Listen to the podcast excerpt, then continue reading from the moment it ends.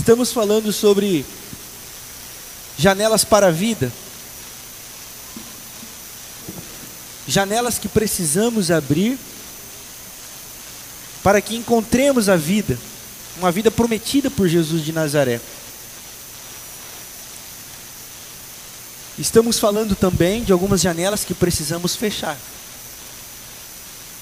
para que a nossa vida seja poupada de acordo com a vontade de Jesus de Nazaré.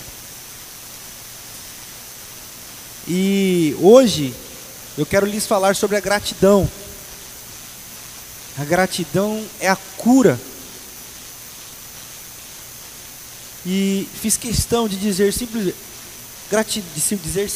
gratidão é a cura. Cura do quê? Não sei. Você que sabe, vocês que sabem, eu que sei, para mim. Porque o Espírito trabalha assim, nos curando nas nossas angústias, necessidades, trabalhando em nós o Espírito para que a cada dia nos tornemos parecidos com Jesus de Nazaré. E você sabe do que você precisa ser curado. Você que me assiste, você sabe do que você precisa ser curado, E o caminho para essa cura é a gratidão. E é sobre isso que eu quero lhes falar essa noite. Por isso convido a abrir no livro de Filipenses. Estamos nessa carta, capítulo 4, a partir do verso de número 12. E antes de nós lermos, eu convido você a fechar os seus olhos para orarmos.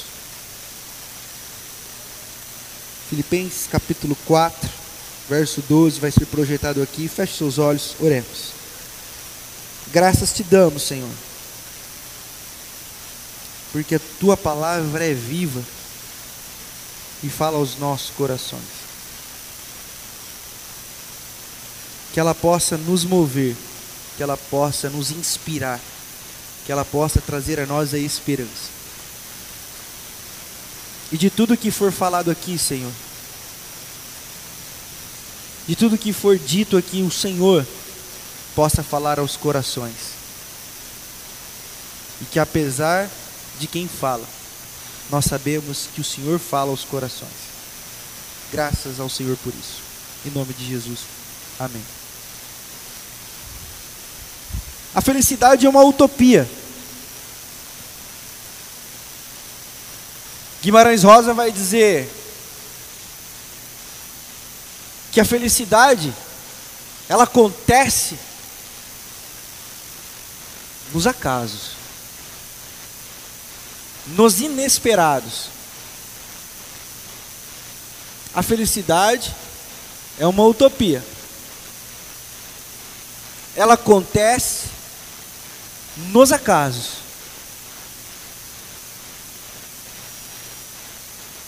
Eu quis dizer isso antes de ler, porque nós vamos ver o que o apóstolo Paulo está dizendo aqui. Nós vamos ver que esse cara estava muito feliz. E olha só, eu sei o que é passar necessidade e sei o que é ter fartura. Aprendi o segredo de viver contente em toda e qualquer situação, seja bem alimentado, seja com fome, tendo muito ou passando necessidade. Tudo posso naquele que me fortalece. Primeira coisa, esse último trechinho aí, ele é usado fora de contexto no meio cristão. O cara se machuca, o cara fica doente, aí ele, não, eu vou ser curado, porque tudo posso naquele que me fortalece. Tem uma entrevista de emprego, eu vou passar nessa entrevista, porque tudo posso naquele que me fortalece. Está enfrentando uma dificuldade, vizinho chato, a sogra enchendo o saco, a cunhada pegando no pé, e que não sei o que lá, não sei o que lá, eu vou vencer isso, porque tudo posso naquele que fortalece. Nada a ver os alhos com bugalhos. O que Paulo está dizendo é que ele pode estar contente em toda e qualquer circunstância, porque tem alguém que o fortalece. E não para ficar passando por cima dos outros, porque a nossa vitória não tem nada a ver com o sabor de mel. E tenho dito.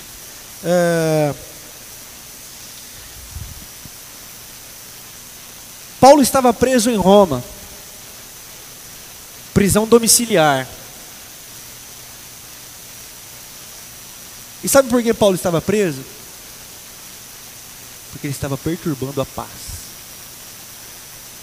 Para quem veio no Bugando ontem, sabe o que isso tem a ver. Ele estava perturbando a paz, tirando a paz da cidade. Vamos prender esse cara que ele está tirando a paz. O que será que ele estava falando? Enfim. E mesmo preso, ele começa essa carta, e quando você já lê ali nos primeiros versículos, um contentamento, uma alegria. Tanto que nós podemos dizer que Filipenses é a carta mais feliz de Paulo, onde ele fala da alegria, onde ele fala do contentamento, estou repetindo, onde ele fala da satisfação, onde ele fala da alegria de ter com quem contar. E ele fala assim, a igreja de Filipos foi a única que continuou comigo. Ou seja, ao invés de reclamar por estar preso, por estar sendo perseguido, por só ter uma igreja que o ajudou, essa carta nos convida a olhar por um outro prisma, a vida. E por que eu citei Guimarães Rosa? Porque a felicidade é uma utopia. E nós corremos atrás da felicidade a vida inteira e nunca a encontramos. Porque nós pensamos que a felicidade pode ser conquistada. Nós pensamos que a felicidade é como a lata de Coca-Cola. Abre, toma, seja feliz. Não é. Isso é frustrante. Isso é doentio. Nós vemos uma sociedade tão doente como nunca, emocionalmente, psicologicamente. Por quê? Porque somos reféns de uma pseudo-felicidade, que vai ser encontrada no trabalho, que vai ser encontrada no matrimônio, que vai ser encontrada no próximo passo, na próxima casa, no próximo carro. E tudo isso consome as nossas motivações, consome quem nós somos, e nós vamos chegar lá na hora e dizer assim: quando eu queria isso, eu dizia, serei feliz quando tiver. E agora que tenho, não encontrei a felicidade.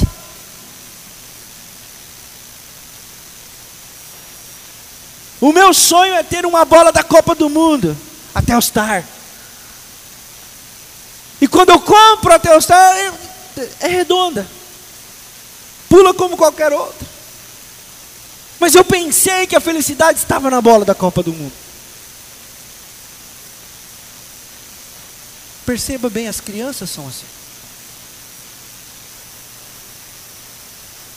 Meus filhos, é interessante que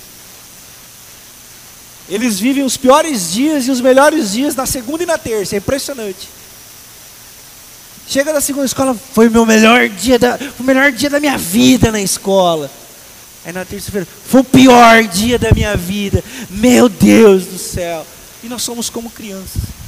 Nós somos iguaizinhos a essas crianças. Aí nós já temos 40, 30, 50 anos e vamos passar a vida inteira como criança, porque estamos colocando a felicidade nas coisas, porque nós não entendemos a realidade da vida, a brevidade da vida, a poesia da vida, e perdemos os pequenos momentos inéditos e únicos que nos proporcionam a felicidade, porque nós estamos correndo atrás dela e não a percebemos.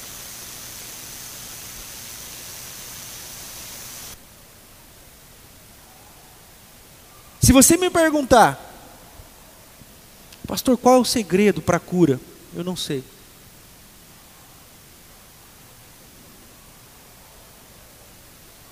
Eu só sei que nós precisamos alcançar um coração grato.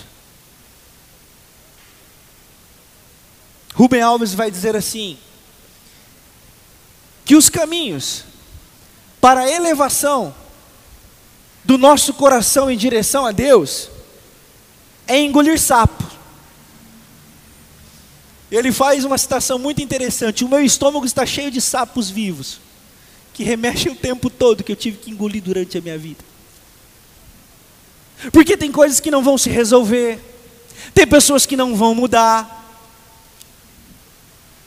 tem circunstâncias que meu irmão, minha irmã pode jejuar, pode orar, pode ler a Bíblia, pode clamar 7 sextas-feiras, pode chamar o pastor, pode chamar o padre, pode chamar o pai de santo, vai ser, porque Deus não tem nada a ver com isso.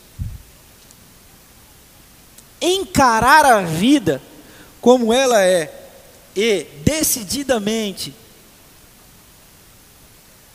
engolir alguns sapos que ela nos proporciona é um caminho que nós precisamos entender. E ainda a título de introdução, eu queria dizer que o apóstolo Paulo, na primeira carta lá de Tessalonicenses, no capítulo 5, no verso de número 18, ele diz assim: em tudo, dai graças. Em tudo, dai graças. Provavelmente os caras que pegaram essa carta dele falaram assim: para ele é fácil. Aí a gente começa a ler a vida de Paulo. Eu aprendi a passar necessidade. Sei o que é ter fartura, aprendi o segredo de viver contente em toda e qualquer situação, seja bem alimentado, seja com fome, tendo muito ou passado necessidade. Ele é um cara que escreve de uma perspectiva do sofrimento, da realidade da vida.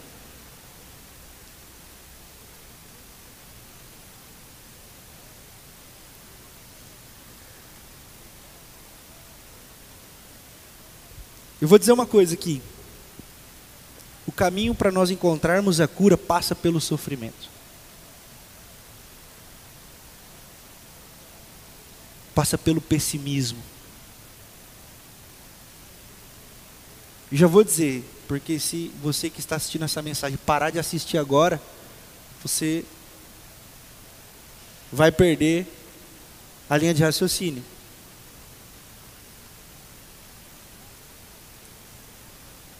O pessimismo é o caminho para a cura. Porque o pessimismo traz a frustração. A frustração traz a tribulação. A tribulação produz a perseverança.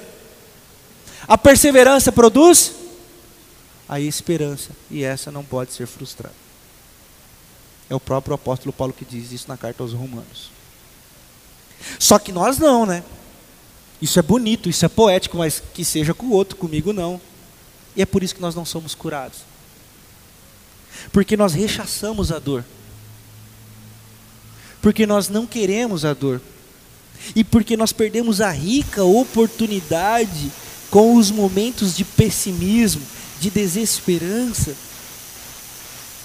nos permitirmos sermos encontrados por Deus, porque nós nos fechamos na dor. No nosso momento de oração aqui hoje, nós lemos Provérbios 18, a partir do verso 1, e nós lemos que tolo é quem se isola, o tolo que se isola, e o sofrimento nos isola, e o sofrimento, mas isolamento é igual à morte.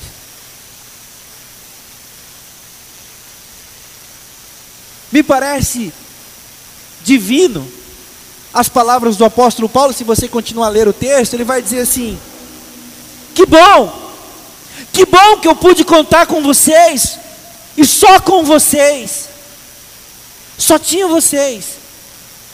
Ou seja, no desespero da solidão, ele conseguiu enxergar aqueles que estavam ao lado dele. No sofrimento, nós temos a tendência a rechaçar todas as pessoas. Nós temos uma tendência a meter o pé em todas as pessoas porque nós queremos ficar sozinhos.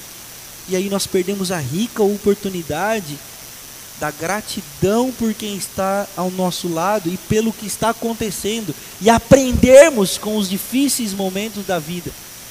E você pode dizer assim, nossa pastor, será que isso eu vou passar?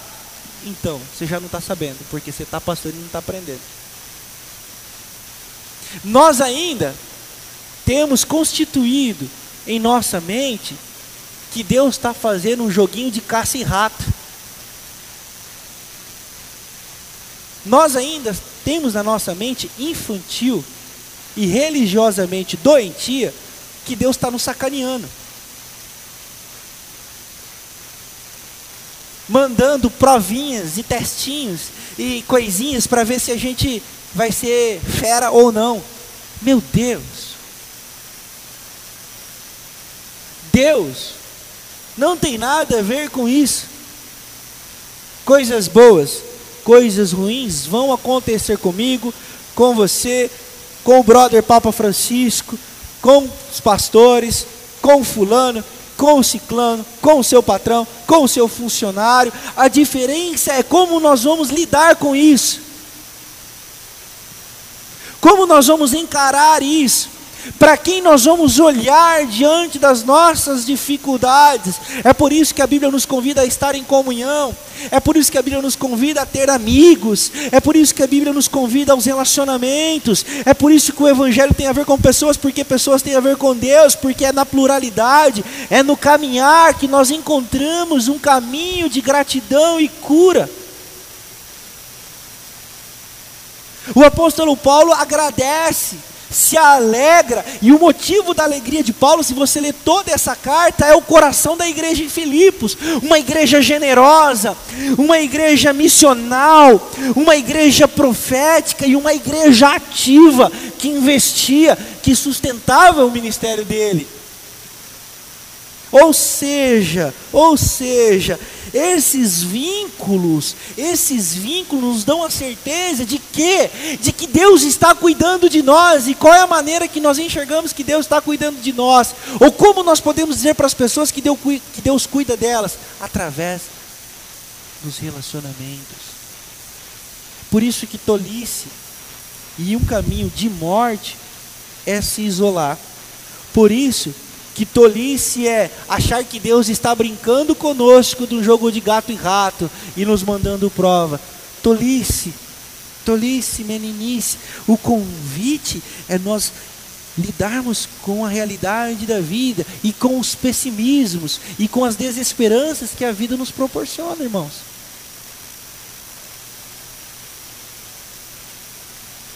Eu não gostaria de ficar recebendo notícia ruim, mas vira e mexe. Poxa, irmã fulano de tal vai ter que fazer quimioterapia. Irmã fulano de tal foi internado. Fulano de tal está enfermo. Semana passada recebemos a notícia, poxa, uma moça, esposa de um pastor, sofreu um acidente, morreu. Meu Deus. E se nós inundarmos os nossos corações com essas notícias e acharmos que Deus está fazendo tudo isso, acabou. Fecha as portas, passa a régua e fecha a conta. Não tem mais o que fazer. Mas é nesses desencontros, é nas tragédias, é nas dificuldades, é nas desesperanças e no nosso pessimismo que nós temos que nos permitirmos ser encontrados. E é no outro que nós vamos ser encontrados por Deus. Me desculpa aí, não vai vir anjo.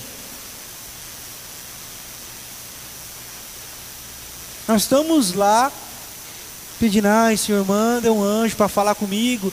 E o irmão liga, o vizinho bate a porta, alguém leva alguma coisa. Não quero receber ninguém, estou esperando o anjo vir falar comigo. Eu estou esperando Deus me mandar um sinal. Eu quero que Jesus fale comigo.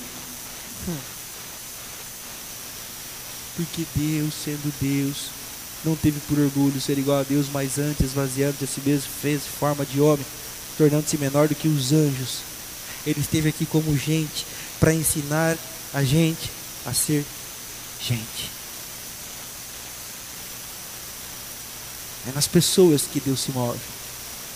O caminho de nós olharmos para as pessoas e agradecer por elas estarem ao nosso lado é um caminho de cura. O apóstolo Paulo, me parece, e eu convido você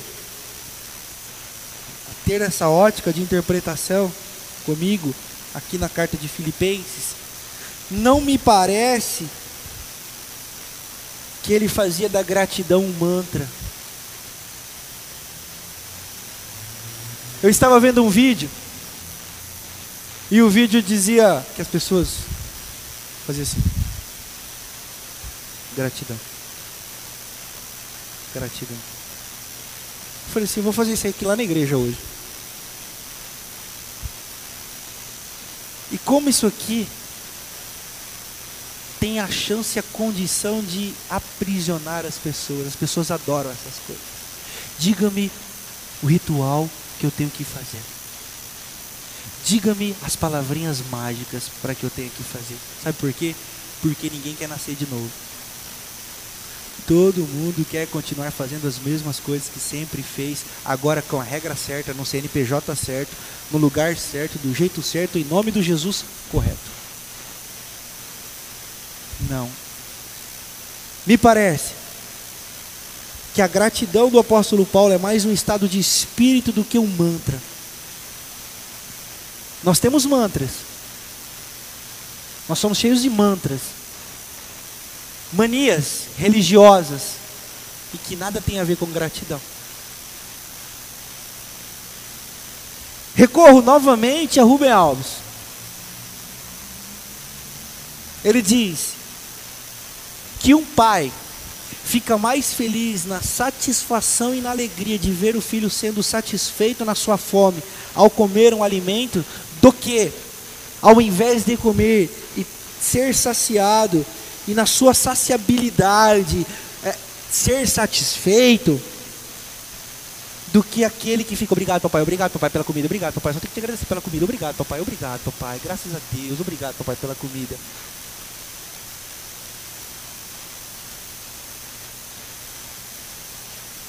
Nós somos cheios de mania. E na moral, aqui, só nós, na miúda, nós temos aí um candidato a presidente cheio de mantras. Aleluia, glória a Deus. Aleluia, glória a Deus, porque em nome de Jesus. Isso que lá, isso que lá. Aleluia, glória a Deus, em nome de Jesus. Aleluia, glória a Deus, em nome de Jesus. Porque é em nome de Jesus, glória a Deus. Aleluia, glória a Deus. Isso é mantra. Isso é tique. Tique vocal. O cara não consegue formular uma frase sem dizer o mantra. Isso não tem nada a ver com gratidão. Isso não tem nada a ver com louvor. Isso não tem nada a ver com o espírito, ou com a elevação, ou com uma compreensão do reino de Deus que vai nos trazer a cura. E quando então nós dizemos gratidão é a cura, nós não estamos dizendo: trupiquei na quina do sofá. Nada mais dos infernos do que isso. Acertar a quina do sofá com o dedinho. Aí, como gratidão é a cura, aleluia, Jesus, eu louvo ao Senhor, porque eu tenho sofá, e não sei o que lá. Irmãos, me desculpa, irmãos, eu não tenho mais paciência, eu não tenho mais condições psicológicas para ficar nesse jardim da infância do mundo gospel. Me desculpa. A minha função aqui, enquanto eu estiver em Botucatu, é lhes fazer desacreditar dos Papai Noéis da fé. Papai Noel não existe. Coelhinho da Páscoa também não. A gratidão que nos convida as Sagradas Escrituras, que me parece encarnar no apóstolo Paulo ao ponto de lhe permitir escrever uma carta como a de Filipenses, é um estado de espírito e um coração contemplativo de quem Deus é, do que Deus fez e de quem Paulo se tornou ao crer em Jesus.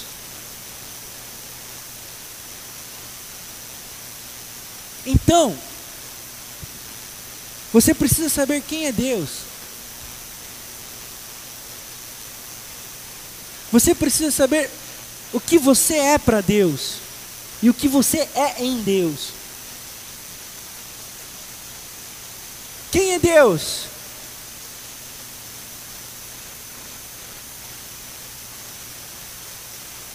Um padre francês, François Villon, diria: Deus é, senão amor. Todo mas, toda vírgula, além disso, é teologia. É humanidade tentando explicar o inexplicável. Deus é, senão amor. Porque impossível nos será encontrar um coração grato em nós, se nós não conhecermos esse Deus que simplesmente ama. Porque toda forma de gratidão que não é um Deus, não é a um Deus que ama, é barganha, é medo, é aprisionamento, é religião. Quando nós conhecemos a Deus que ama, nós somos gratos pelo amor dele. E nós começamos a servi-lo por amor. Então, as circunstâncias, todas elas passam a ser interpretadas pela ótica desse amor que eu conheci e que agora tenho em mim, e agora compreendo a realidade da vida. Então percebam, não é desprezador, não é, negligenciar os dias maus. Eu estou falando algo completamente ao contrário, encarar isso de frente, agora com a ótica do amor. Não é Deus sacaneando a gente, não é Deus provando, porque Tiago diz, quando alguém for tentado, não diga sou tentado por Deus, porque Deus não tenta ninguém. É a realidade da vida, que agora eu interpreto a partir da ótica que eu enxergo. Deus em mim e eu em Deus, porque foi isso que Jesus orou em João 17, Senhor, não os peço que tire do mundo, mas guarde do mal, eu em ti, tu em mim, nós neles. E o que é Deus em nós? É tudo o que fazemos e tudo o que somos sendo permeado, interpretado, visualizado na ótica do amor. É por isso que Agostinho de Hipona diria, não erra quem ama.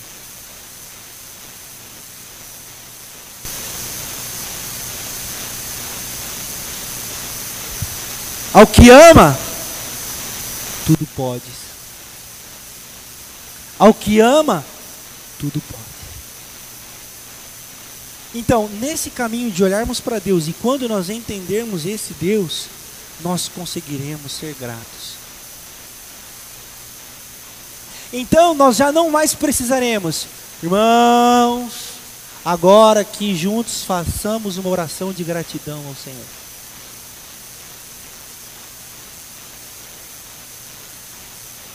Porque nós já somos. Paulo escreve aos Coríntios dizendo, vocês são cartas escritas pela mão de Deus. O Evangelho nos convida que a nossa vida seja uma mensagem. Então, não há o domingo, não há a quarta-feira na igreja, ou espiritual, ou a nossa vida é, ou a nossa vida não é. Então, uma vida de gratidão é uma vida compreendida e moldada pela gratidão ao amor de Deus em nós, por nós, e tudo que nós fazemos reflete isso.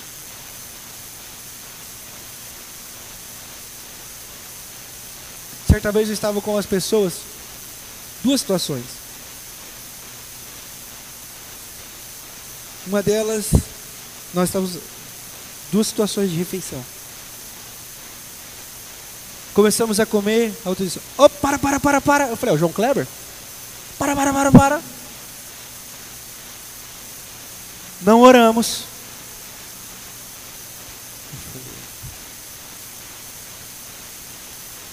Oremos. E oramos. E outra situação foi: comamos.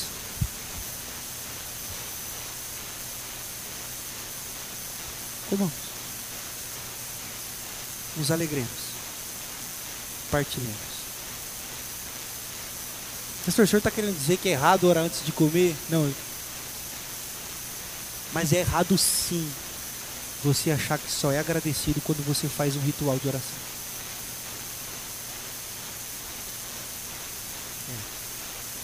É errado. Achar que é só. Achar que é só. Por quê? Porque aí não é coração, é ritual. Agora, quando você faz, porque aquilo ali pertence, porque é seu, e obrigado, Senhor, pela nossa família reunida à mesa, graças te damos. Glória a Deus, irmão, isso é gratidão. Essa compreensão chama-se quebrando paradigmas. O apóstolo Paulo, ele nos remete a um espírito que sabia quem ele era.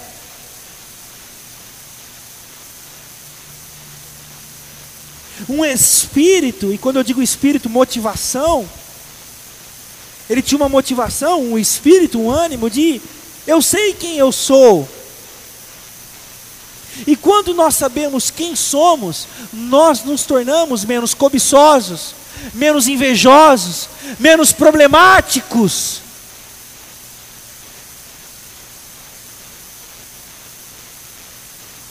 Porque quando nós não sabemos quem somos, dependemos o tempo todo de alguém dizendo para a gente quem a gente é.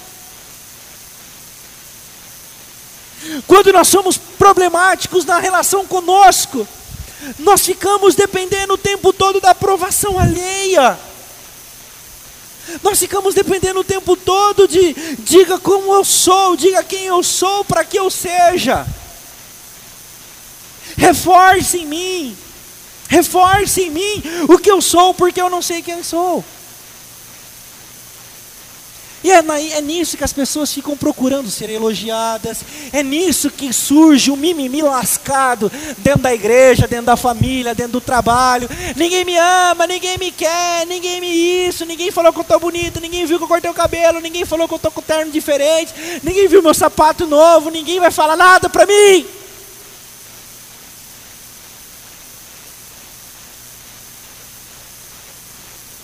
Essa carência de atenção, essa carência de fletor, essa carência, como diria Zygmunt Bauman, de curtidas, de likes.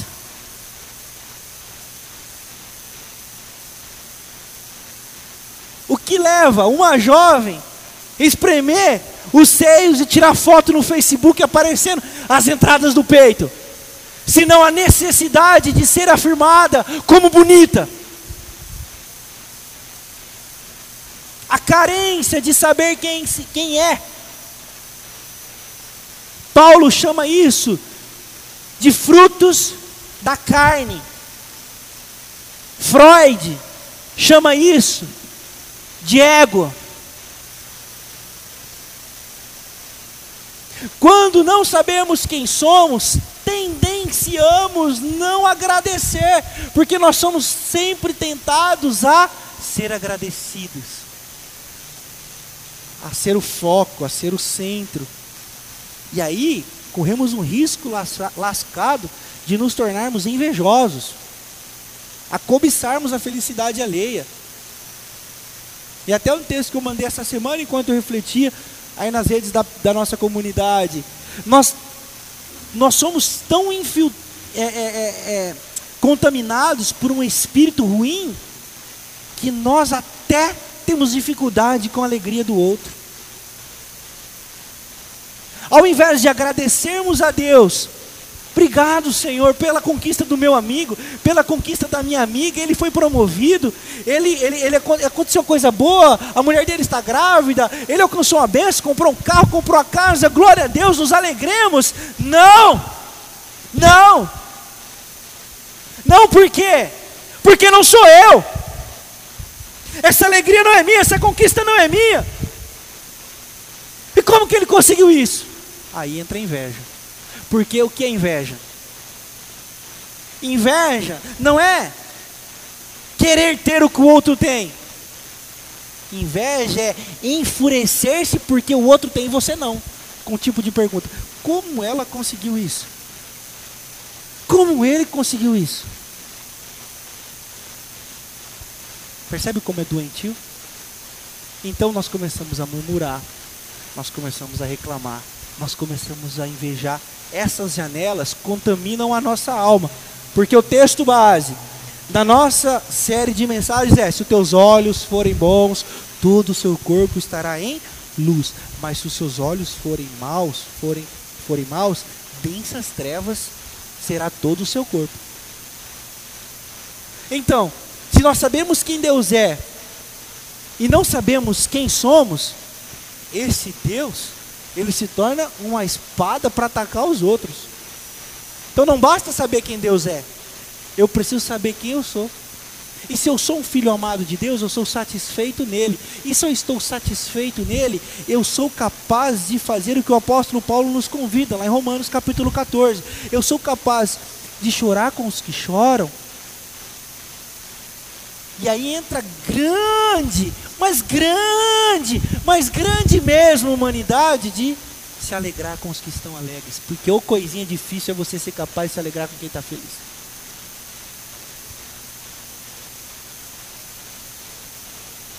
Isso é gratidão. Percebe como gratidão não é um mantra? Gratidão é um estado de espírito. Gratidão é alguém diferente. Gratidão é alguém que é capaz de contemplar a poesia da beleza da vida nos outros, em si, em Deus.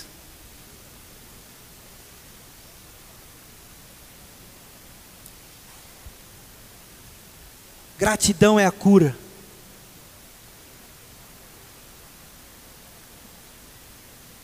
É a cura. É por isso que nós temos que ser capazes de nos alegrar, de agradecer, de enfrentar as dificuldades da vida, de enfrentar os mares bravios da vida, pautados no amor e no cuidado do Senhor. Você tem o direito de chorar para Deus. Chore. Você tem o direito de questionar a Deus, questione. Você tem o direito de blasfemar contra Deus. Conhece-te a ti mesmo, farás bem a ti e aos que te ouvem. Por isso eu quero concluir a reflexão dessa noite, irmãos, dizendo que gratidão é a cura. Mas a gratidão como uma forma de ser, como um novo espírito que inunda a nossa vida. E quando eu digo novo espírito, eu digo nova motivação, de sermos capazes de enfrentar os sapos, as sapas, os problemas, as adversidades da vida, de frente. Porque poderoso é o nosso Senhor nas batalhas. Vamos nos tornar a imagem e semelhança dele, porque nós podemos tudo nesse processo, porque é ele quem nos fortalece. O Espírito Santo, a tradução do grego é Paráclitos, consolador, auxiliador, aquele que anda junto, e ele nos deu o seu Espírito, ele nos deu o seu consolo. E esse consolo está conosco todos os dias, até o fim dos tempos. Não há batalha perdida, não há problema que não vá ser resolvido, porque como diria a canção, se não tem remédio, remediado está.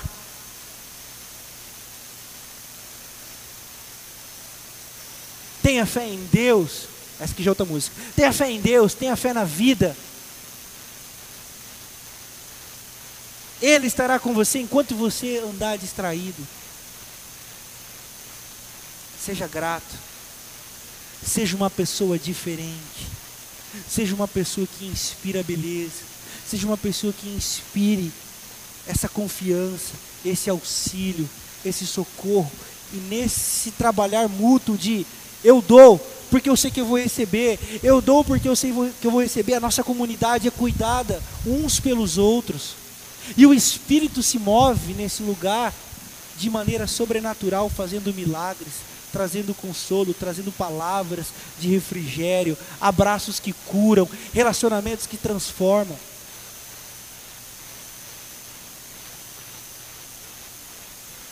Mas para a cura vir, é necessário sermos gratos. Por isso eu quero convidar você a se colocar de pé. Eu quero convidar você a se colocar de pé, enquanto o pessoal do louvor... Eu achei que já estava aqui. Nós vamos cantar essa canção, Gratidão. Enquanto essa canção é entoada, você, não numa atitude egoísta, não numa atitude egocêntrica, mas você vai olhar para você e dizer assim: quem eu tenho sido? Muito mais do que perguntar com quem eu tenho chorado, a pergunta é com quem eu tenho sido capaz de me alegrar e agradecer. O quanto que eu sou capaz de ouvir uma boa notícia e dizer: estou feliz por você, irmão, estou feliz por você, irmã, que massa, que bacana, que boa nova, glória a Deus, Deus é isso mesmo, Deus é bom. Quem você tem sido? O mundo precisa de luz, o mundo precisa de ombros, e Deus tem curado a igreja dele para que nós sejamos essa luz lá fora. Porque não se acende uma candeia para deixar escondida embaixo da mesa, mas para ser colocada num lugar que ela possa brilhar, para que todo o cômodo seja iluminado. Encha-se de esperança, encha-se do novo de Deus, glorifique, peça: Senhor, traz o novo em mim, faz o novo em mim, para que eu seja grato. E na sua dor, no seu problema, na sua dificuldade, saiba, o Paráclito, Consolador, é com você. Você não está sozinho. Olhe para o lado. Tem um irmão do seu lado. Você pode contar. Nós precisamos contar uns com os outros. Que Deus nos inunde com esse espírito, que Deus nos inunde com esse amor, com esse ânimo dobre, para que essa promessa e esse derramar do